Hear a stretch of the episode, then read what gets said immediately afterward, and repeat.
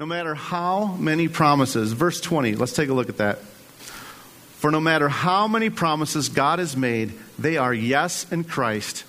And so through him, the Amen is spoken uh, to us through the glory of God. And when someone says Amen, right?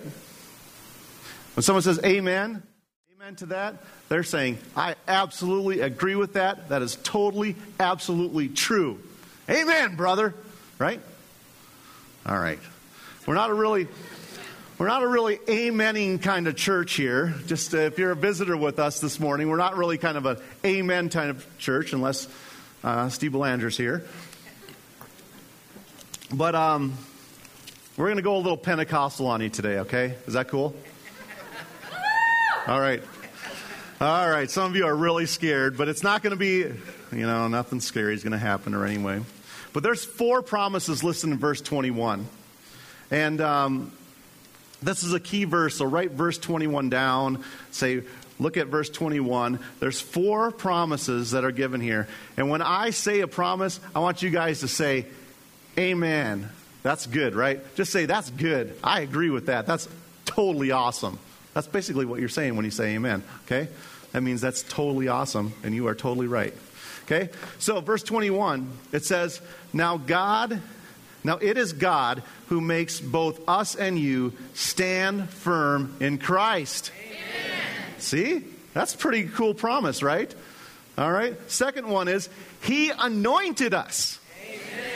And He set a seal of ownership on us. Amen. And He put His Spirit in our heart as a deposit, guaranteeing what is to come. See? Those are some good promises, aren't they? Amen. Amen. Thank you. Thank you, Brad. All right.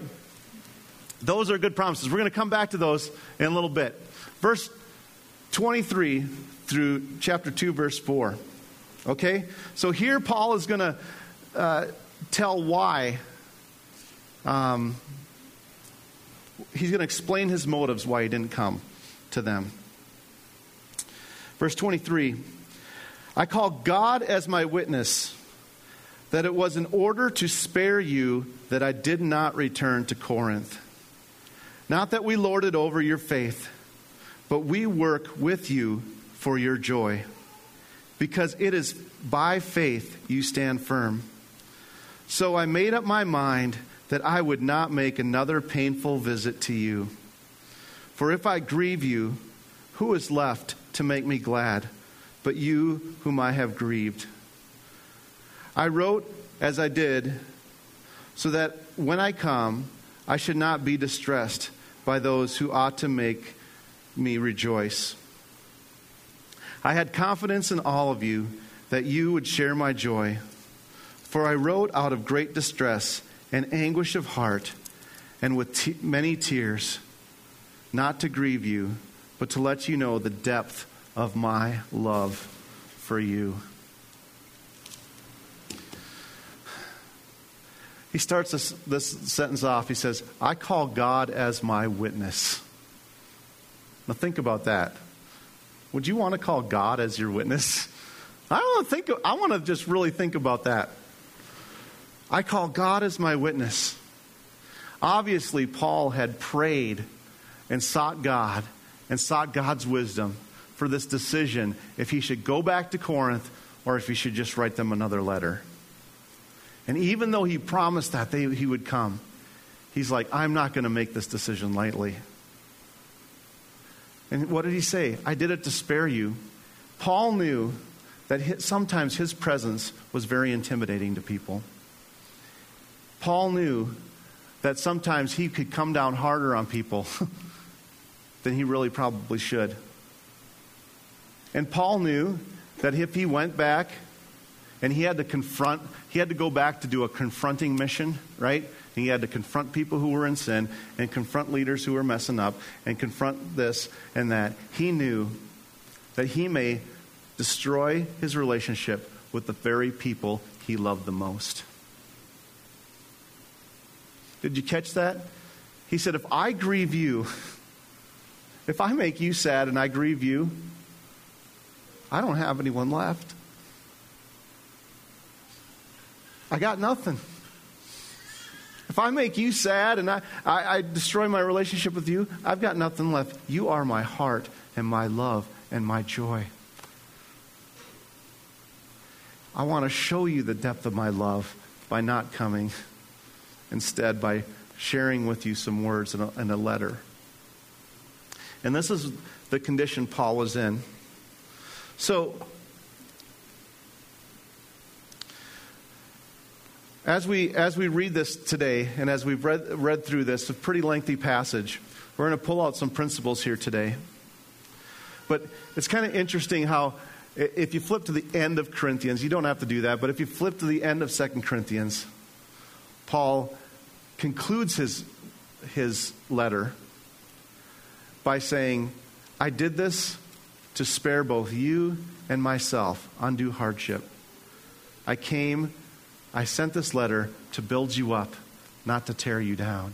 And that's why you're getting this letter instead of me. So, as we're talking about shifting gears here and talking about earthly uncertainty and divine certainty, we first got to talk about earthly uncertainty. Is life uncertain? How many of you had something uncertain happen to you this week? Something happened to you this week that you were not prepared for. You didn't know it was going to happen. You didn't know it was going to hit you. Yeah. How many of this last 12 months, something hit you, something happened to you. It wasn't what you expected.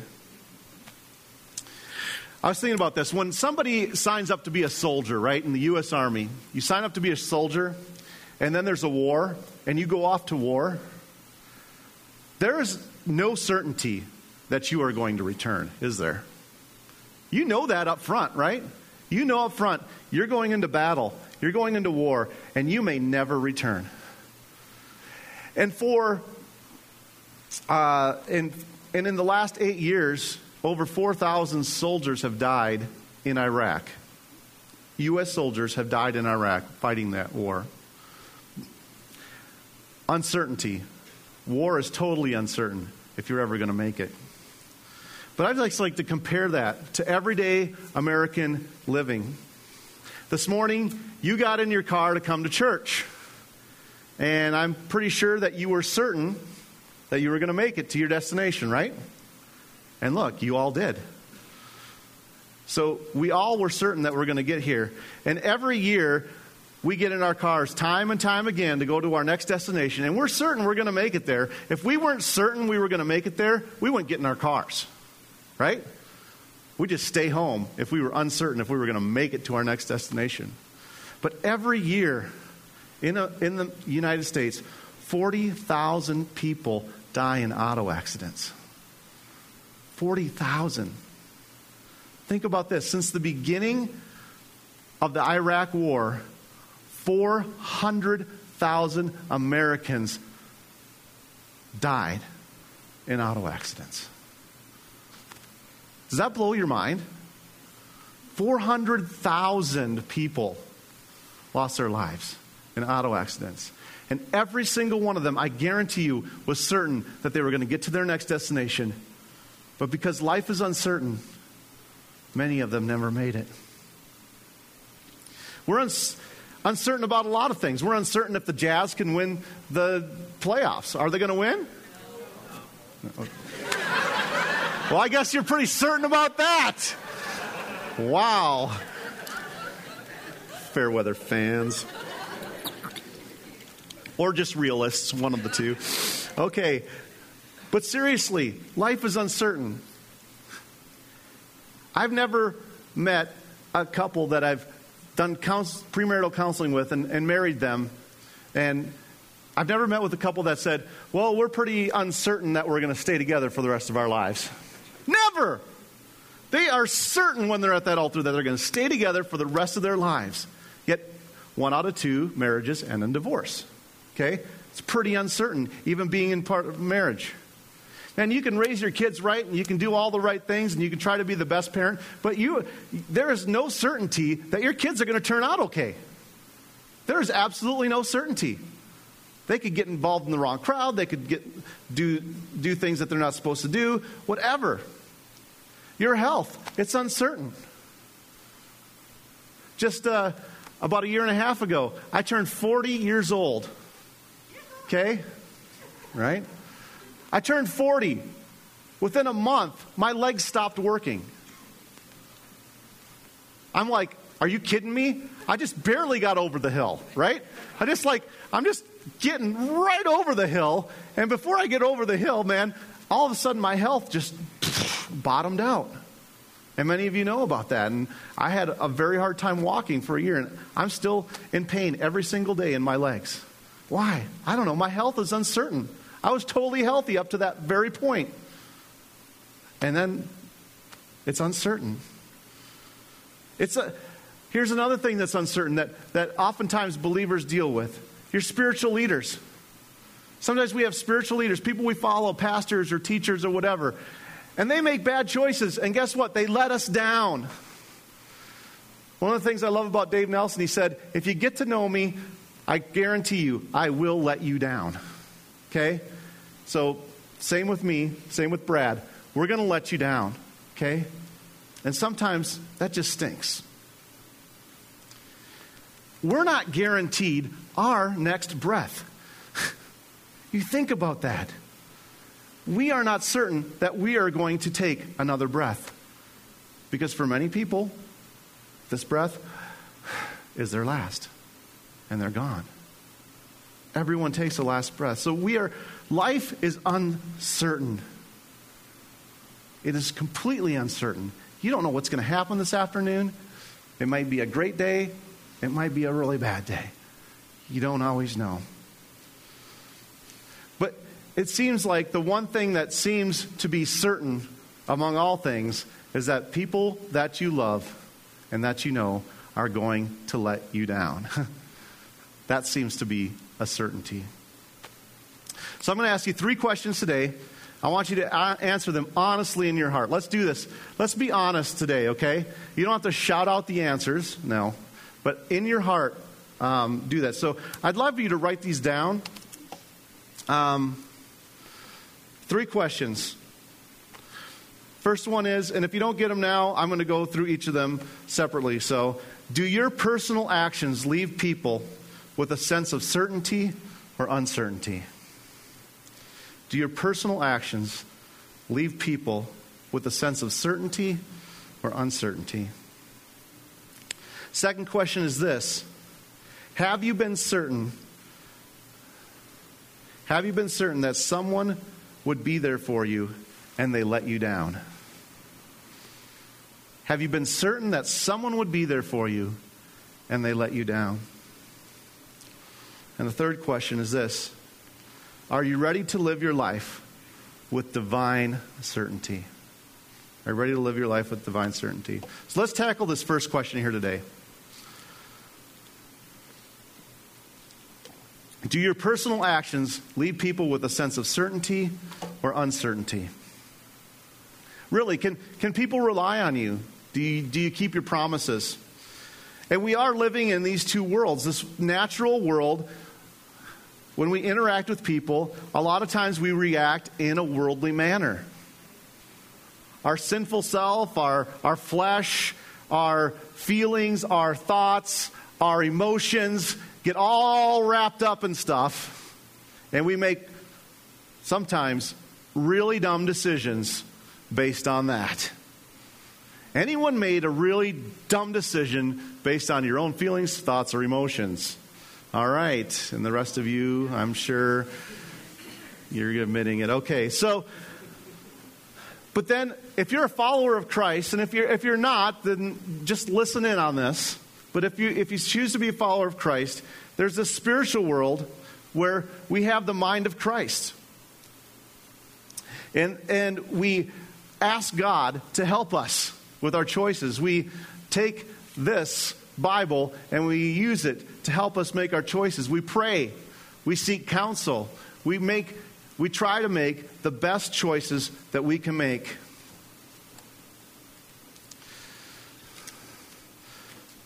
So, this is where we're going to start.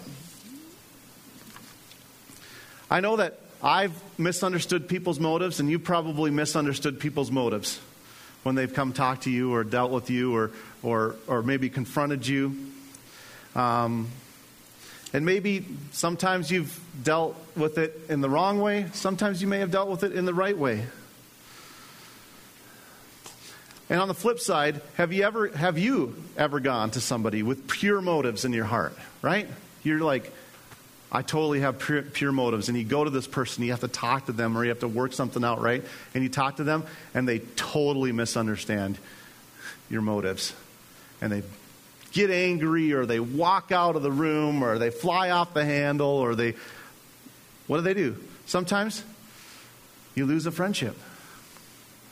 Back when I was in Detroit as a children's director, which sounds like a really easy job, but sometimes it is, and it's a pretty fun job. I had this buddy of mine, and he was kind of one of my right hand men.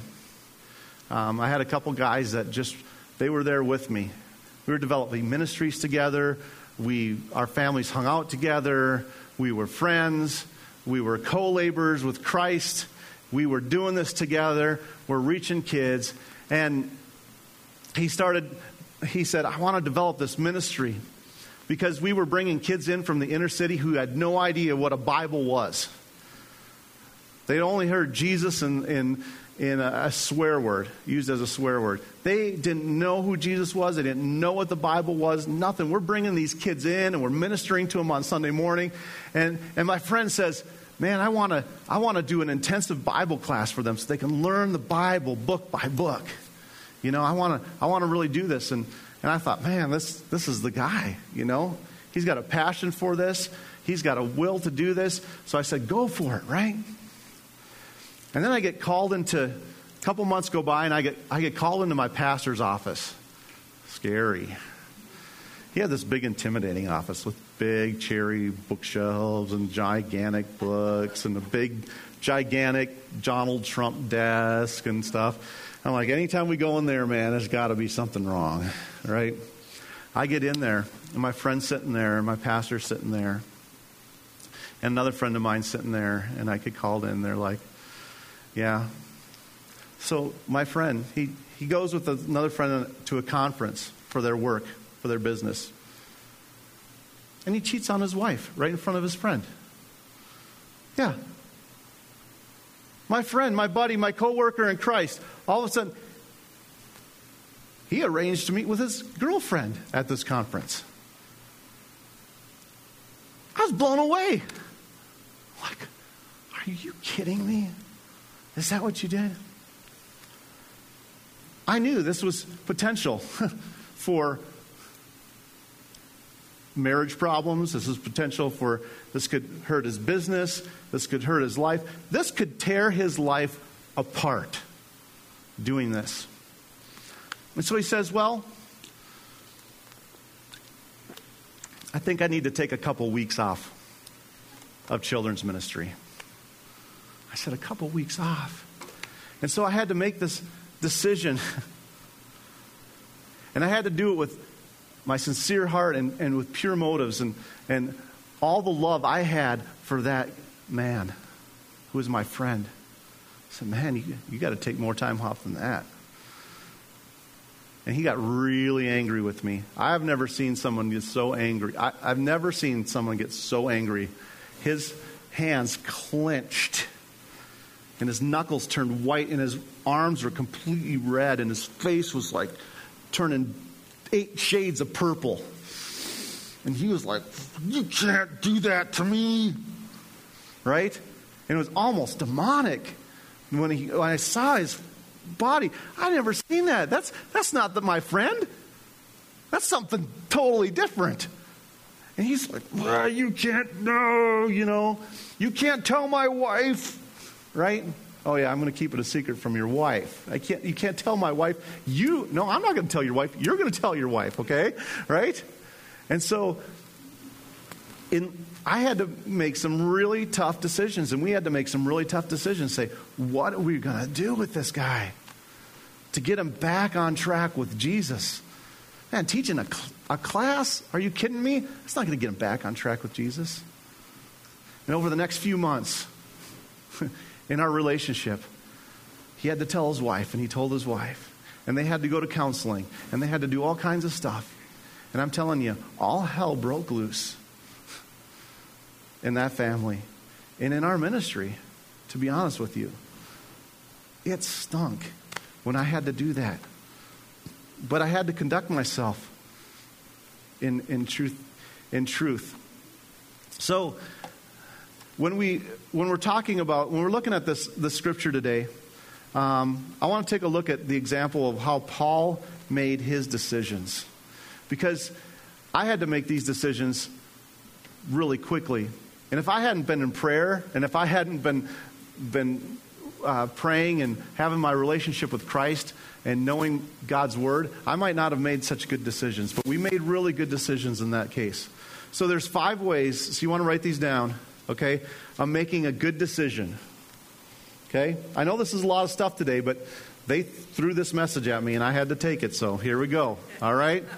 I want to I want to teach it like like it is. So um, there's five ways, and the first three are found in verse 12.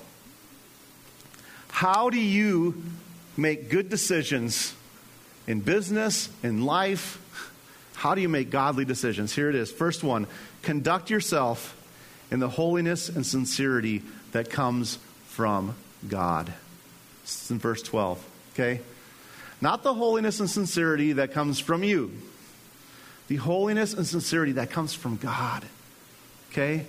If you got God's holiness and God's sincerity working in your heart, right? And then you confront an issue, or then you work on your relationship, oh, it's going to be totally different. The second one is this don't do it according to worldly wisdom. Okay? Don't do it according to worldly wisdom. It just doesn't work. And Paul says, I didn't do it according to worldly wisdom. I used the sincerity that comes from God. The third one is uh, do it according to God's grace.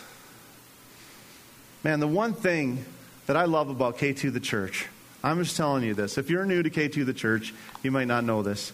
The one thing I love is we always live in grace and truth, and we try.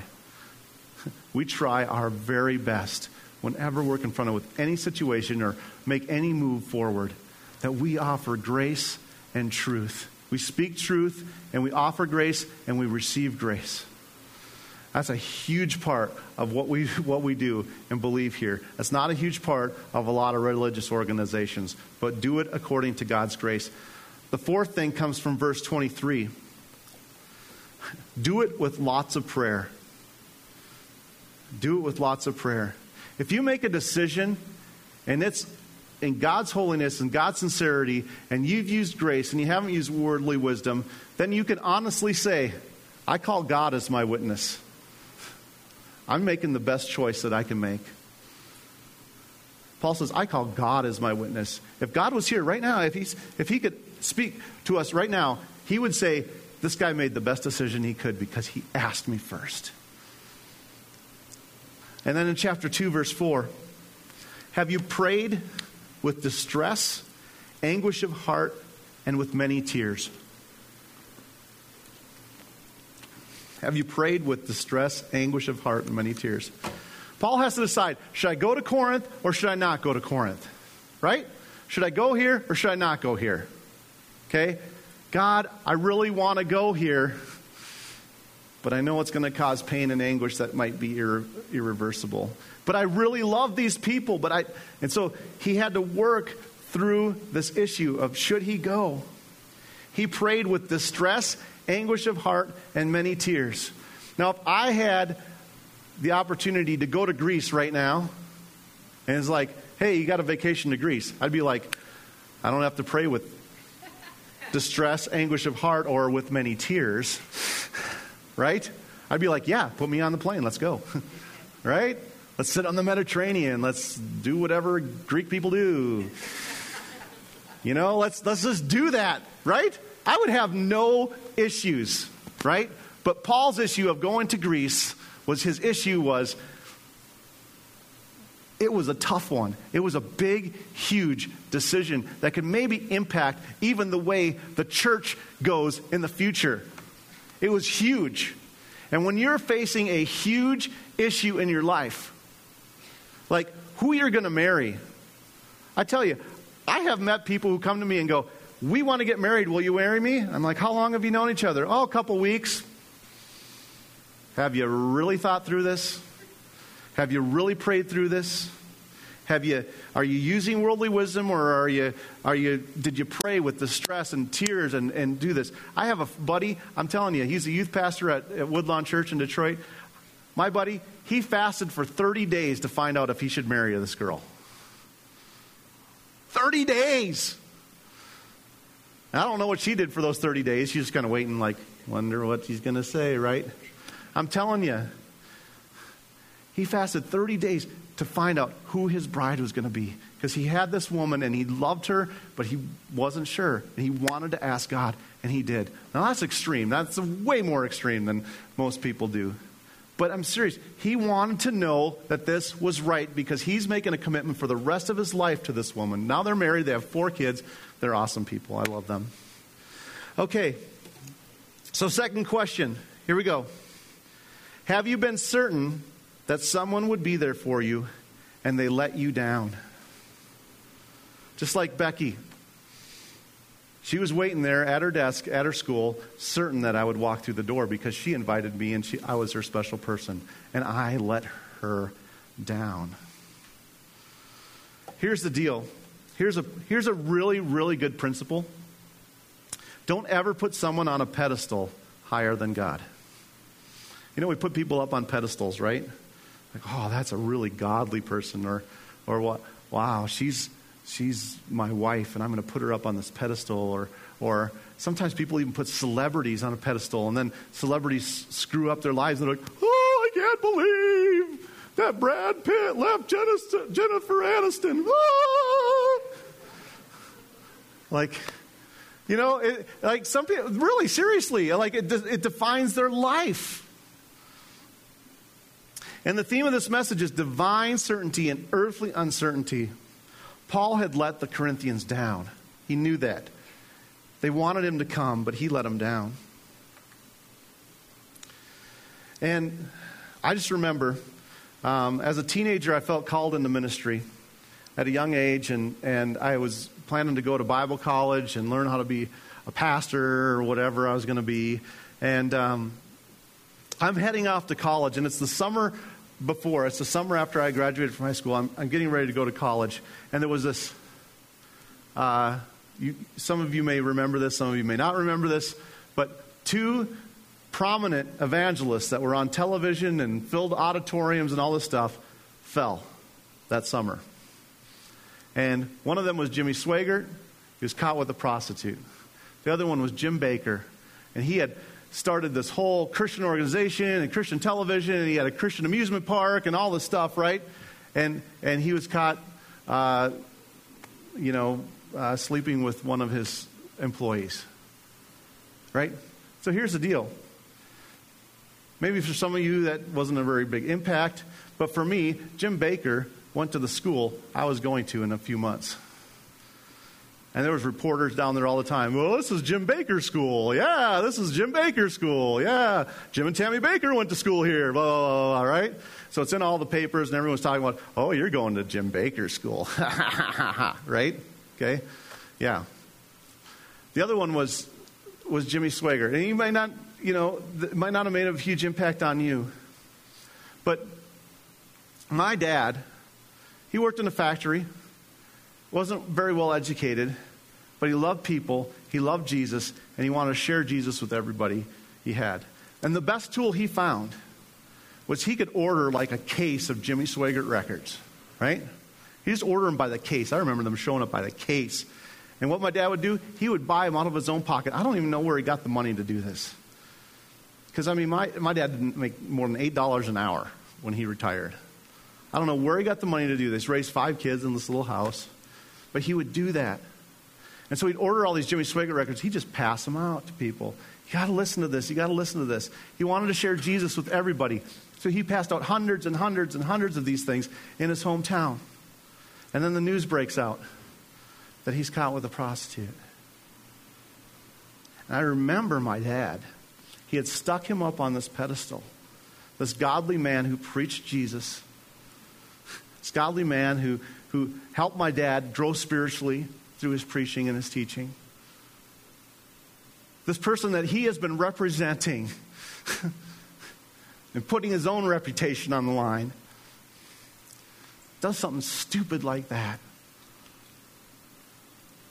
And my dad went into a deep depression for years because of that, because that guy let him down. He let him down deeply. And I don't know who it is for you guys. I don't know who it is that you put up on a pedestal and they've let you down. I want you to think about those, that person or that, those people right now. Maybe it's your dad. Maybe he totally let you down. Maybe he abandoned you. Maybe he abused you. Maybe he's supposed to be there to protect you, but he just let you grow up on your own. Maybe it's your mom. Maybe she was supposed to be there for you, but instead she was an alcoholic and she did things that you're not proud of and you're embarrassed of. I don't know who it is. Maybe it's one of your brothers or sisters, a sibling that you just have a terrible relationship with. And they're supposed to be there right by your side, but they're not. They're not. Maybe for you, it's maybe it was a boss or a teacher, or maybe it was a pastor. Maybe it was a pastor or a spiritual leader. And they let you down bad. They let you down bad. And the scar and the hurt and the pain. Maybe it was your wife. Maybe it was your husband. They were supposed to be there for you. They promised. They made a promise that they would be there forever, and they decided, I'm going to leave. I don't know who that person is for you. But the band's going to come up here and they're going to sing a song called Pedestal. And it's a, a, a song about, about putting people up and, and, and what that does. So, what I'd like you just to do during this time is maybe just close your eyes. maybe just think about the words of the song as, as Sam comes up and sings it.